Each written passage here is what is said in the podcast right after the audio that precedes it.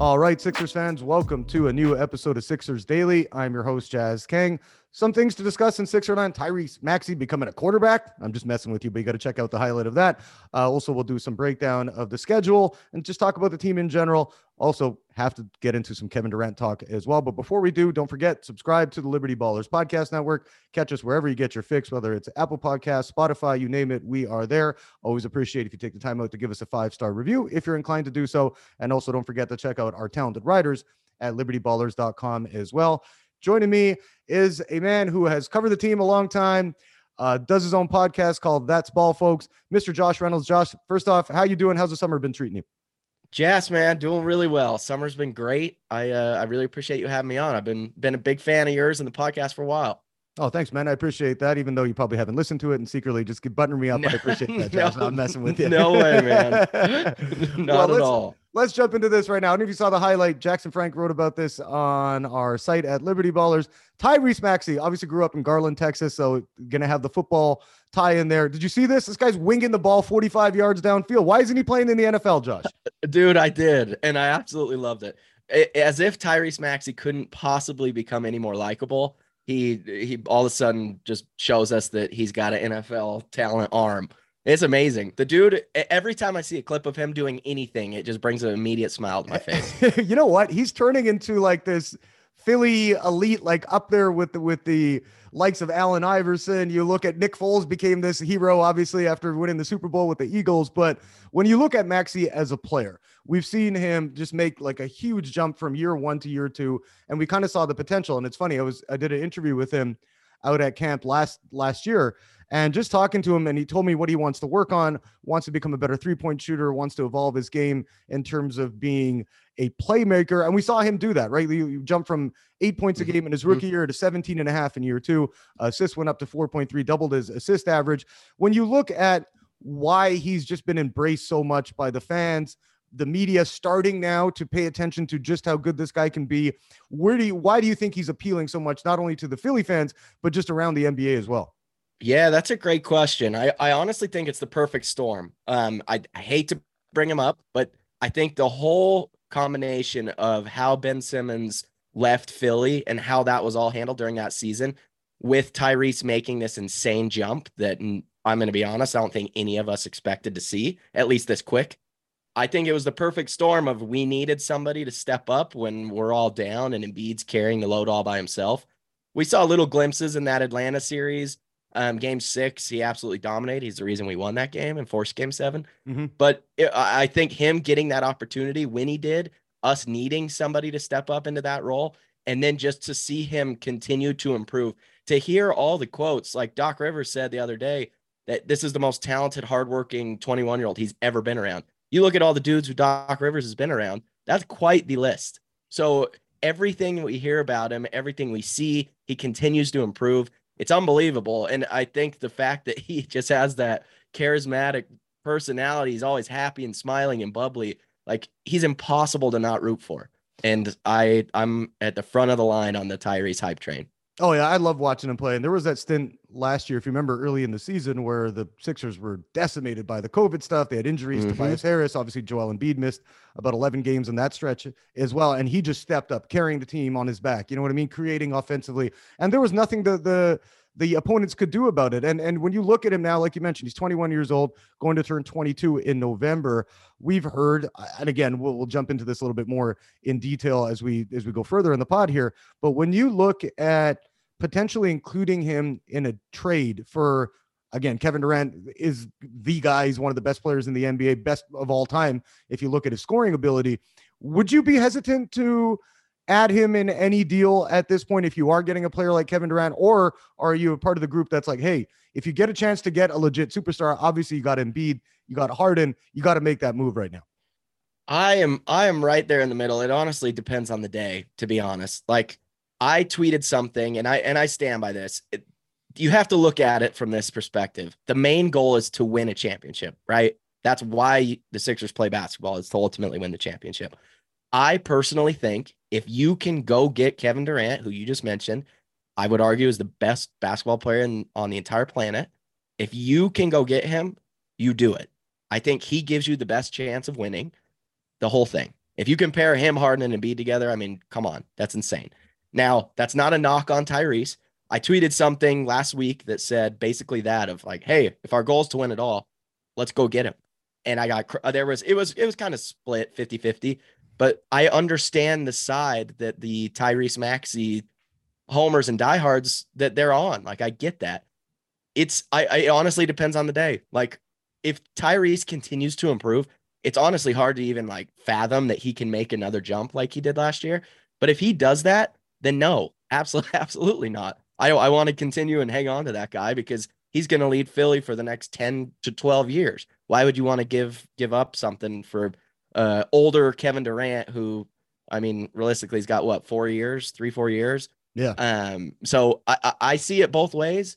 Um if it's me right now having to to make the decision, I do it. I go get Kevin Durant cuz again, at the end of the day, I personally think he gives us the best chance of of winning a championship and man, I just want to win. I just want to win one. Oh, I think that's where that's where everybody's everybody's at with this team, and obviously haven't made the conference finals since since 2001 when the Iverson years, and they ended up coming up short against obviously a, a stacked Lakers team at that time. But when you look at what the Sixers have done so far, Josh, when you look at the the additions in terms of PJ Tucker, Danuel House, De'Anthony Melton, obviously they needed that depth, and we we saw them struggle that last year. And there was just a difference between, and I've said this on the pod often as well. You look at what the Celtics had, what the Bucks had, and missing Khris Middleton as well, obviously killed their chances of, of getting back to at least the conference finals.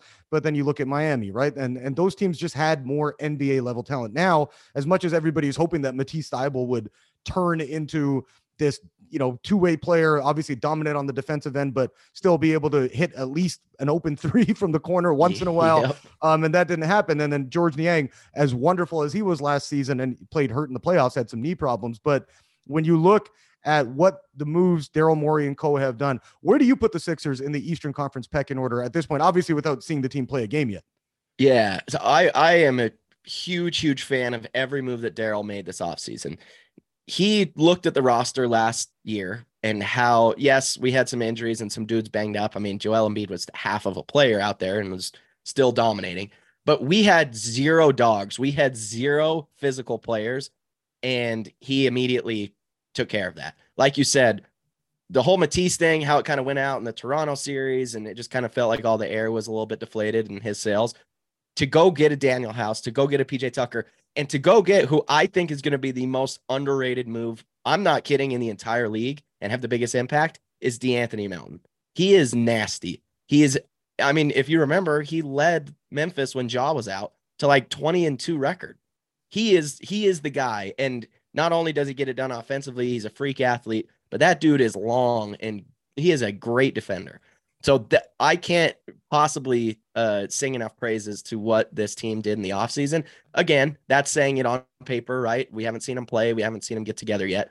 But I couldn't be, I legit couldn't possibly be happier. I have us right up there. I, I still think you've got Boston and Milwaukee. I mean, who on earth knows what's going to happen with Brooklyn? But I still like us above them as is right now. I, I, I think we have a good of as good of a shot in the Eastern Conference as anybody else does. Josh, when you look at maybe some of the shortcomings the Sixers still have, again, comparing to last season, the athleticism was was lacking in terms of with the depth and having guys out there who could who could do things at both ends of the court. When you look mm-hmm. at what the Sixers might still be missing in your opinion. What's one area that you think that they might have problems with? And again, this is it's funny because I, I, did tweet this out too. I'm like, dude, you don't have to give us the NBA schedule solely. They play 82 games, and in all honesty, other than October and November, nobody cares about the league really in January and February in terms of like casuals. The the diehards yep. are still going to watch all 82 games, but when you look at one area that you think they still have some room for improvement, what do you think that would be? Yeah, this is a touchy one, right? Because if you look at DeAndre Jordan last year, that was it was kind of such a disaster. Not kind of, it was a disaster. And so I wouldn't even say it's it I wouldn't say it's an area needed of improvement. It just is the biggest question mark because we don't have another vet big on the roster. And I think that's great. So that's to see, okay, is Paul Reed going to go out there and improve? Is Charles Bassey going to get minutes and actually contribute and show us what he can do? I'm sure you've seen the videos of Bassey out there with Harden getting some run in in the summer. I love it. I absolutely love that. But I think that is the biggest question mark um, kind of attached to this team because if you look at wing depth, right? We we solved that problem. We've got mm-hmm. Danuel House, we've got PJ Tucker, you got De'Anthony Melton who can come off the bench, kind of handle things as a guard goes whenever Harden or Maxey's out. So I think that is at least on paper that's handled. But for me, the biggest question mark is going to be down low. Can Paul Reed, can Charles Bassey hold that down? And heaven forbid, let's not bring in another old, old vet who must have some like blackmail over NBA teams or something. Because how that dude's still getting signed and how Denver gave DeAndre Jordan a, a deal I, is beyond me. But hey, we'll, we'll leave that to the uh, to the people who are paid to make that decision.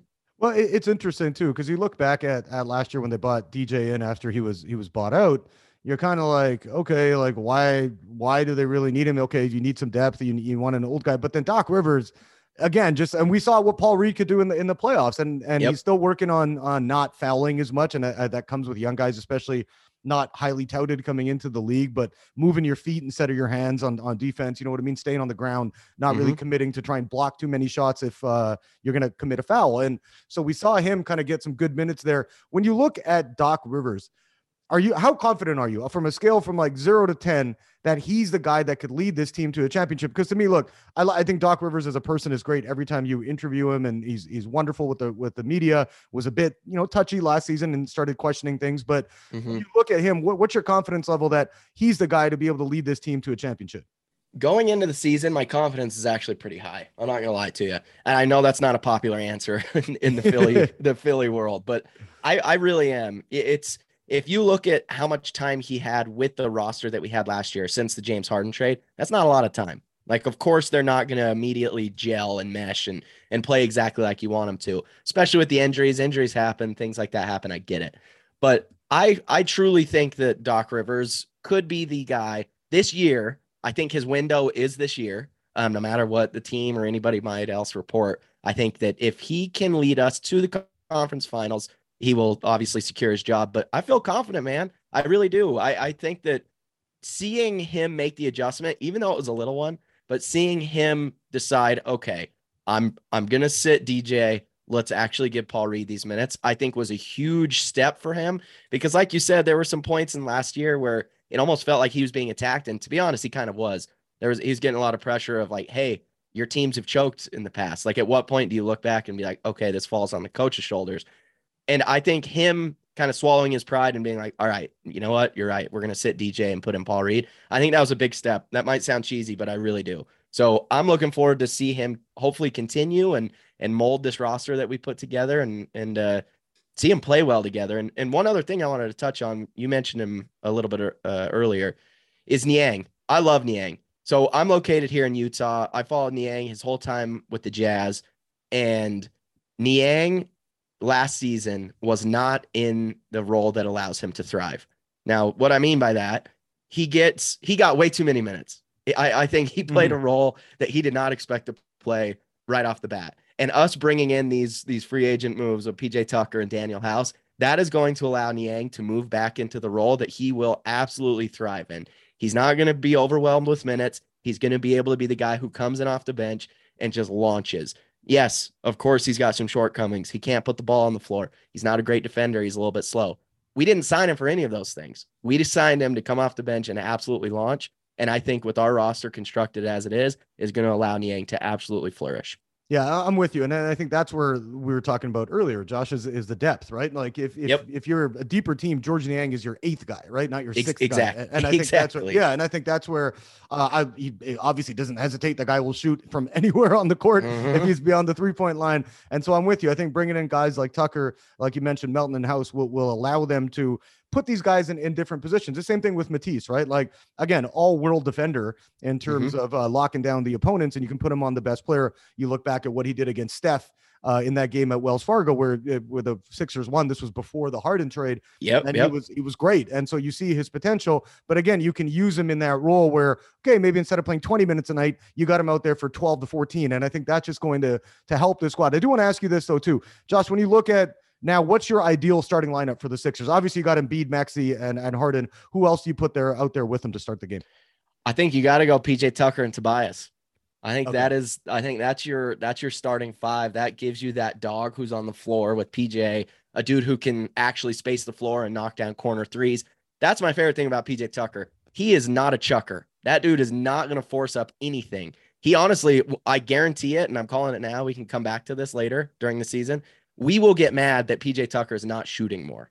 That hmm. happens. Hmm. Okay. And I I love that he is the dude who we have on the floor with us because he's a dude who's very happy if he doesn't get shots, but he's a dude who's very capable of knocking down corner threes. So having him and honestly, Tobias gets a lot of heat and rightfully so with his contract, but he started to really flourish there in the role and kind of getting used to it. Okay, this is where I fit in and with this team with Harden here now and being ball dominant, everything like that. I really look forward and I fully expect Tobias to continue where he left off last season. I think that he is going to come out of the gate and be really solid for us again. And it, it yes, his contract is a whole other topic that is a little bit frustrating. I totally get it. But I think seeing him kind of step into that role and find himself, I tweeted it right after Harden, the Harden trade happened. I expected Tobias to be affected uh, in the most positive way with Harden being on the floor with them, and he slowly started to get into that. But I think that's your starting five, and I think that is a, I think that's honestly as solid of a starting five as as you can find in the entire league. Oh yeah, they're they're they're right up there, and I think even last season, you look at the numbers and the, and the net rating of that starting lineup, they were great. Even even with mm-hmm. you know once uh, before they made the Harden trade and even getting him, uh, after that they were even better. And and you saw again the, the depth, which I'm I'm preaching a lot in this podcast is yeah that was that was the the key there. But when you look at um the Harden stuff, are you expecting him to? Uh, you know, people are talking about he does he looks great in terms of physically, he looks a lot leaner. Yeah. Um, you know, but in in when you look at him, are you worried at all? that he might degress, obviously going into being a 33 year old and uh, actually turning 33, I think next week. But when you look at um, just in general with him, what are your expectations for next season and what level of Harden do you think we're going to get? I think we're going to see a better Harden than we saw last year. I think that his his hamstring injury in Brooklyn. I mean, dude, a hamstring's a hamstring. Dudes hurt their hamstring and they're out for a long time before they can slowly get back to themselves. And he didn't he didn't sit a long time. You could tell clearly he was banged up. And it, honestly besides that one playoff game where he went off and mm-hmm. hit all those threes we he was like a shell of himself. And i think everybody was a little bit disappointed. I fully expect to see a better version of him coming into this season. Like you said all the videos and pictures and stuff he's actually there working on his body. He looks great. Uh, yes the videos of him just playing in kind of open runs he's playing against dudes who have nine to five jobs so it's hard to kind of compare um, but I, I really do. I expect him to kind of come out and we're going to see a James Harden that I think we're used to. And I think that is extremely exciting because Embiid is going to be Embiid. We know what he is. He's the best player in the league, best big man in the league. I love him. So, so to see Harden step up a little bit more than we saw last year, even if he's 10% better than he was last year, that automatically makes us really, really scary. Yeah, and, and, and, that's what I think everybody everybody wants to see. And obviously on the on the two year deal, did did sacrifice money. I know as much as people, you know, whine and bitch and complain about whatever, yeah. you know, with NBA players, like, no, dude, he took, he I, I, again, he doesn't need it, but he took $15 million less in order for this team to improve. And I think that to me showed his dedication to win a championship. Uh, Josh, let's take a quick break here. When we come back, I want to just jump into you covering the team. Uh, you started covering them during the process here. So we'll, we'll get into that coming up in about a minute here. All right, we are back uh, talking with Josh Reynolds. Josh, I wanted to jump into this as well. As I mentioned, you have your own podcast. You cover the Sixers, uh, Philly guy originally, living out in Utah, as you mentioned now. Uh, when you look back at those process years and you started getting into covering the team and talking about the team, what was it like originally with Hinkie at the helm? And what were your thoughts when you jumped into to covering the squad? Yeah, it was it was so unique. It was it was so unique. No team really had ever publicly come out and said, "Hey, we're going to tank on purpose because we want draft picks, and that's going to give us the best shot, right? I think just looking at all the track records of team, you look at San Antonio, you look at Golden State. Now you've got teams like Boston and, and Milwaukee.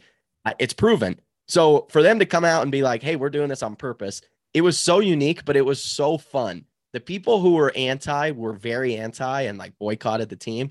And then there were a group of us who just owned it and absolutely loved it and I'm not I'm not kidding. It was some of the funnest times and funnest times of being a basketball fan and a Sixers fan that I can remember. Like rooting for dudes like Tony Wroten, rooting for dudes like Nick Stauskas and TJ McConnell. When else are you ever going to be able to do that? like you can't.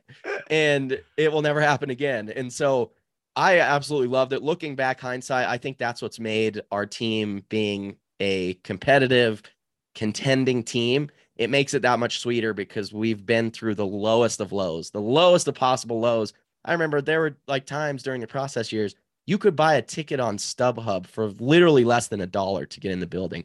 That's crazy. And obviously, we've come so far, we're not even remotely close to that same team, but kind of joining and, and it was almost this like cult following of the process, uh, the process Sixers, and how the entire league and everybody's saying it's bad for sports and everybody's against us. Embiid wore that hoodie one time that said it's Philly versus everybody. And it really is. Like it, it has been ever since then. And to be a part of that ride has been so much fun. And it's made everything and every trade, every good player we've picked up, every win we've picked up since then, it's made it that much more sweet when you look at at the time with with uh once Hinkie was let go and they bought in the, the stupid like temporary things with the Colangelo, such nepotism. I, I, hate that kind of stuff. It happens in media too. Don't get me wrong. You know what I mean? When you when you look at that, but you look at some of the moves they made. Obviously the the, the Fultz deal and and you know passing up on on Bridges and doing all these stupid dumb things that they did. How mm-hmm. frustrating was that for you when you had all these assets? Yeah, you had the opportunity. Obviously, they got uh, Joel out of it. They got Ben Simmons, who was now turned into James Harden. So those assets did turn into some legitimate top end talent. But when you look back at that Colangelo time, what was that like for you? Man, that was that was such a bummer. The I remember when we traded the third pick, but when we traded with Boston, our third pick to move up to one, and we knew we were going to take Fultz. I was so unbelievably excited. I literally tweeted out saying something like, "Hey, send me your Venmos. Like I'm buying drinks to anyone and everyone." I was so thrilled. And I still stand to it to this day. If he doesn't jack his shoulder up, I think that the Sixers have a dynasty. Maybe that maybe that's over. Maybe that's that's hmm. for sure kind of being my homer uh fan self, but they for sure win. I I genuinely believe that. So to see that all go down and then to see Tatum just turn into what he is and to I I I mean, I don't think that we would ever Tatum, it was never possible for us to get Tatum. If the Sixers or the Celtics knew we were going to take Tatum, they would have never made that trade. But to see trades like that go down, to see just all these kind of boneheaded moves where we're so close, it felt so close, and we are just right on the cusp. So for those things to not work out, it was extremely frustrating because it it honestly, yes, it was fun being a part of the process years, but once you got a little taste of like, okay, we've got Embiid, we've got Simmons, we've got these pieces that are going to get us out of this hole and to push us and propel us to that next level to see it fall short with moves like that was extremely frustrating. Well, Josh, when you look at the Simmons stuff, right, and obviously everything went downhill after that series against Atlanta. Uh, again, a series Philly should have absolutely won um, mm-hmm. against the Hawks team that was again terrible last year. We'll see, uh, not terrible, middle of the uh, middle of the run, still a playoff squad. But um, when you look at the Simmons stuff, leading up to that series, what was the consensus, and what was it like for you when you when you look back at at Ben's time there? Was there always a bit of concern on your part that he's not going to kind of get to that level that you would expect for a number one pick? Obviously, sat out his rookie year and then coming in like just never developed a jump shot. So when you look at at his time there, could you see that brewing a little bit leading up to then, or was it a total surprise to see him um, basically collapse in that Philly series for, or in that Atlanta series? Pardon me for you. It was brewing a little bit. Um, I think anybody who is somewhat familiar, again, being a, a Philly guy here in Utah the whole rookie of the year race with Simmons and Mitchell and all of Utah fans just absolutely hating Simmons. I had that dude's back uh, from the get go. And honestly, he was my favorite player. Like, absolutely loved Simmons. And seeing, I, I, I genuinely, maybe they were blinders now looking back at it, but I had that dude's back to the end. And you could tell it was brewing. Anybody who's followed kind of the rookie of the year race or the Sixers there was always no matter what the dude could have a, a 30 point triple double and still there would be this narrative of he can't shoot. He's not going to propel. He won't be able to be anything if he can't shoot. And i just kind of shoot it off. I was on the side of like nope like this is what he is. Let's rather than focusing on what he can't do let's focus on what he can do. And what he can do he does things at a very very elite level. I don't think anybody can argue that. Defensively playmaking the, in transition getting to the rim all of those things. But it just so turns out that being able to shoot the basketball in the game of basketball is a little bit important. so for everything to go down like it did in that Atlanta series was just such a buzzkill. I was lucky enough. I went to all seven games, home and away. It was amazing, fun time. But man, that uh that it was what game five where just the collapse that I've I've never in my life felt that before in sports where it just was that was the game when Simmons just couldn't everybody's like trying to cheer him on and Philly fans get such a bad rap and people say that they never had Ben's back. Not true. Absolutely not true. they are 100% there. The dude just couldn't make a free throw. And then you could tell, obviously, his confidence was completely shot after that. And one thing led to another. And here we are. But yeah, man, I, and, and one other thing about Ben, whether it's mental health stuff, whether it, I clearly his back was injured, like from a purely basketball fan perspective, I hope the dude comes back and plays well. Like I genuinely miss watching him play basketball. The way that everything ended was such a bummer. Obviously, I mean, Philly has every right to feel like the way that they do, and I get that. But just from like a human perspective, I hope he's doing well, and I genuinely hope to see him back on the floor and at least playing soon. I hope that happens this season. What, what do you expect from him, Josh, when he uh, when he does suit up for the Nets? Again, on track right now. Looks like he's going to be there for opening night, and of course, we know he'll be back in Philly November 22nd with the schedule release this week. What are you mm-hmm. expecting mm-hmm. for him um, with with the Nets? And again, this is contingent on the Kevin Durant stuff, which we don't know what the hell is going to happen there yet. But uh, yeah, what are you expecting from Ben, just in general, from from his return to the court? If if Durant and Kyrie are still there, I think this is the perfect situation for him. Clearly, he doesn't want to be the number one guy. I, that's fine. That's not who he is. Great. That's okay. If he gets to play alongside the best scorer, honestly, two of the best scorers in the league with Kyrie and, and KD, this is perfect for him. He's got shooting with Joe Harris and, and Seth Curry. I think that I fully expect if he comes out, everybody is still on that Brooklyn squad. I think this is going to be his best possible setup for him, and I I don't expect him to miss a beat. I will be shocked if he comes out and shoots the ball. I don't. I think we're going to see the exact same Ben Simmons that we've always seen. I just have fully expected like this is him. He's not going to change. Like this is who he is as a player. Um, but I genuinely think if if that roster is stays as is, this is the perfect situation for him where he does not have to have the ball in his hands one bit when it matters. Um, Kyrie and KD will handle that. He's got floor spacing. He he will play the five. I guarantee they'll run small ball lineups where they just try to run and gun, and he'll play the five.